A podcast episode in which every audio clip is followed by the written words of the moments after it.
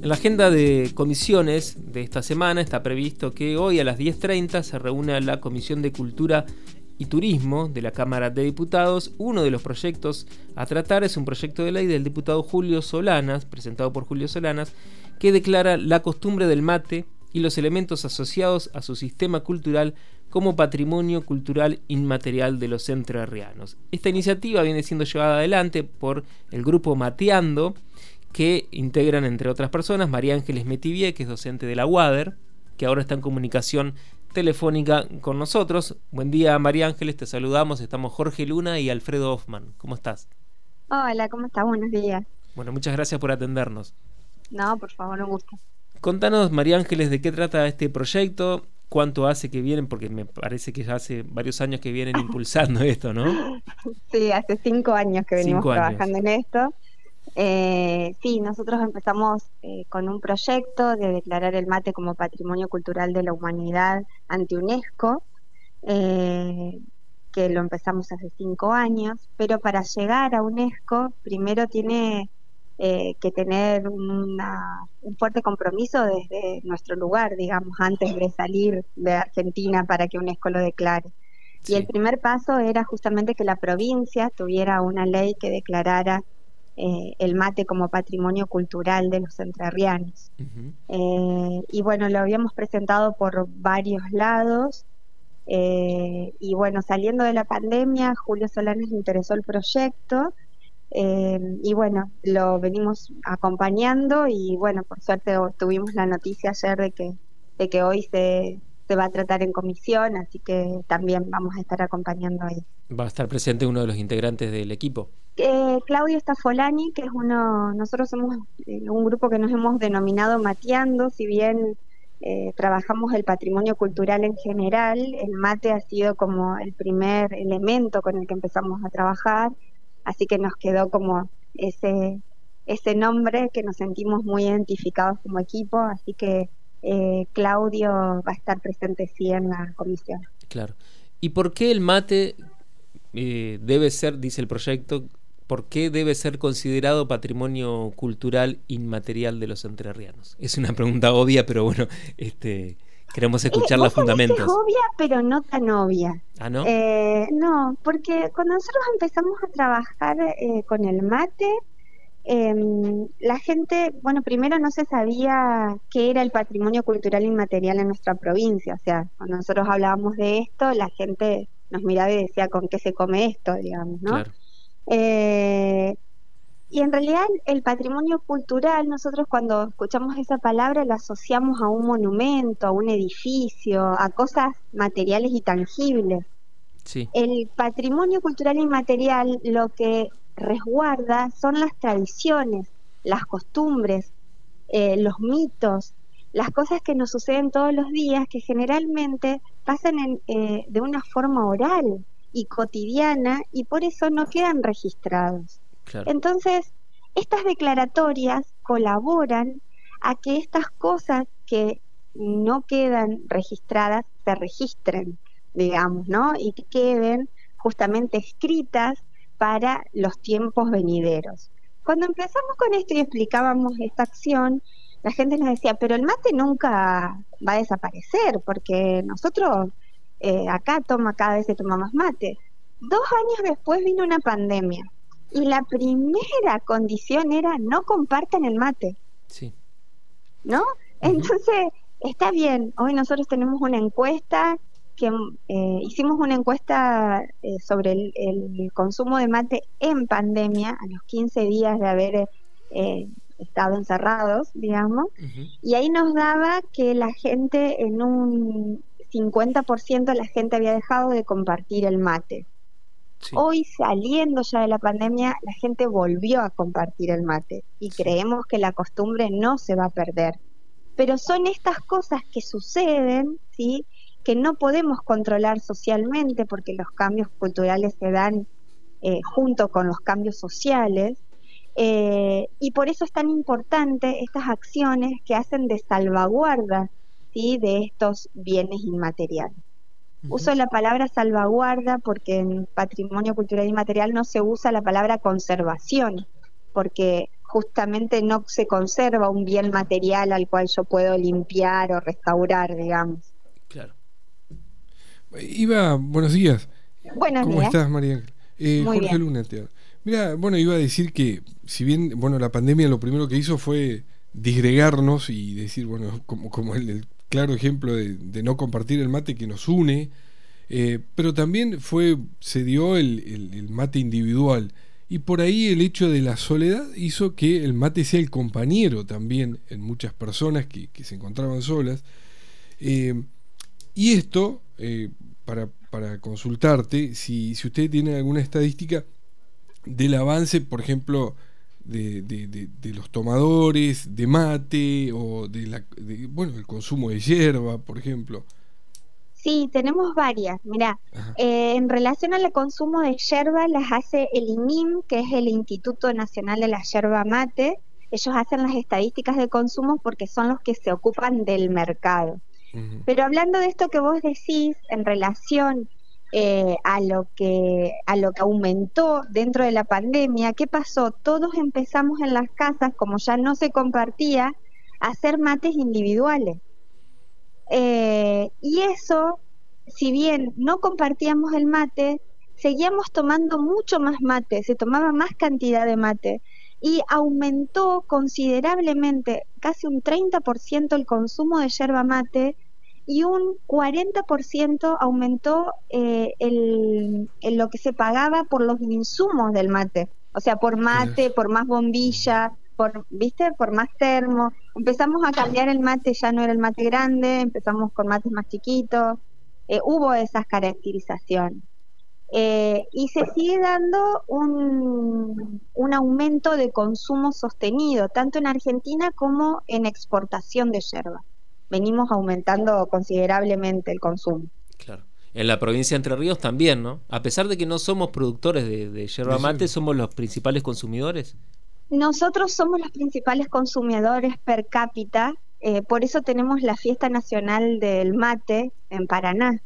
Eh, ese fue el argumento que tuvimos para que nos dieran la fiesta nacional del mate a nosotros, digamos, que somos los mayores consumidores per cápita del país eso lo seguimos sosteniendo. No, no recuerdo ahora exactamente, para decirles con exactitud, eh, los kilos de yerba, pero eh, andábamos, el promedio nacional andaba en 5 kilos más o menos por persona por año y en Entre Ríos teníamos un promedio de 7 kilos por persona por año.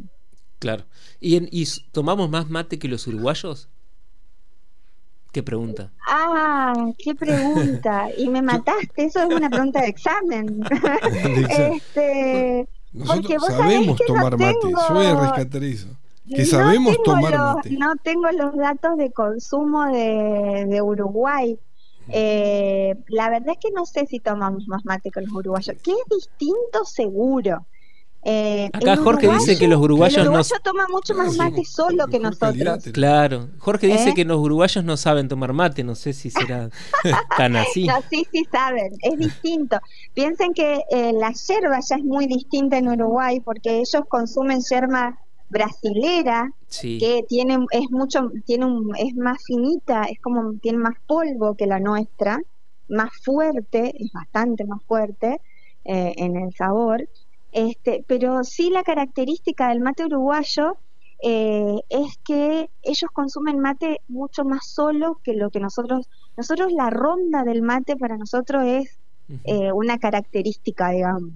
Es muy común ver en Uruguay, en cualquier ciudad del Uruguay, a, personas caminando solas con el termo y el mate, ¿no? Más totalmente, termo y mate bajo el brazo, sí, totalmente. ¿Y cómo se explica, María Ángeles, que no seamos ni los uruguayos ni los entrerrianos productores de yerba mate y seamos los que más consumimos mate. ¿De dónde viene esta costumbre? Bueno, yo voy a, yo voy a, este, a meter el dedo en la llaga con eso, porque ya que me haces esta pregunta. Eh, nosotros cuando empezamos a hacer esta investigación, estas investigaciones de patrimonio, por supuesto uno se va directamente también a la producción, ¿no? Eh, pensemos que lo patrimonial no es aislado y no lo podemos pensar a lo cultural eh, muy eh, bohemio como se pensaba antes que todo era por amor al arte digamos esto está esto cultural está muy arraigado a lo comercial también Si, si suben el precio exorbitantemente de la yerba y va, a bajar el consumo, porque no lo vamos a poder comprar, digamos. O sea, eh, eh, entonces hay esas cuestiones. Nosotros eh, estuvimos, hicimos varias entrevistas con ingenieros especialistas en producción de yerba mate y hay una cuestión ambiental y de tierra, ¿sí? Eh, la yerba mate necesita de una determinada temperatura, humedad y posibilidades en la tierra, como un alto porcentaje de hierro en la tierra, que eso se da en las tierras de corrientes y misiones, ¿sí? En general.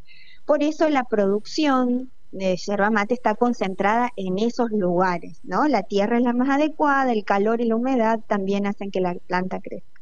Pero eso también viene de una ley de segmentación de cultivos de hace unos cuantos años, eh, donde se dividió el país por producciones y la yerba mate se la dieron a Corrientes y a Misiones, a los mendocinos le dieron los vinos, por eso le sacaron los vinos a Entre Ríos, ¿se acuerdan?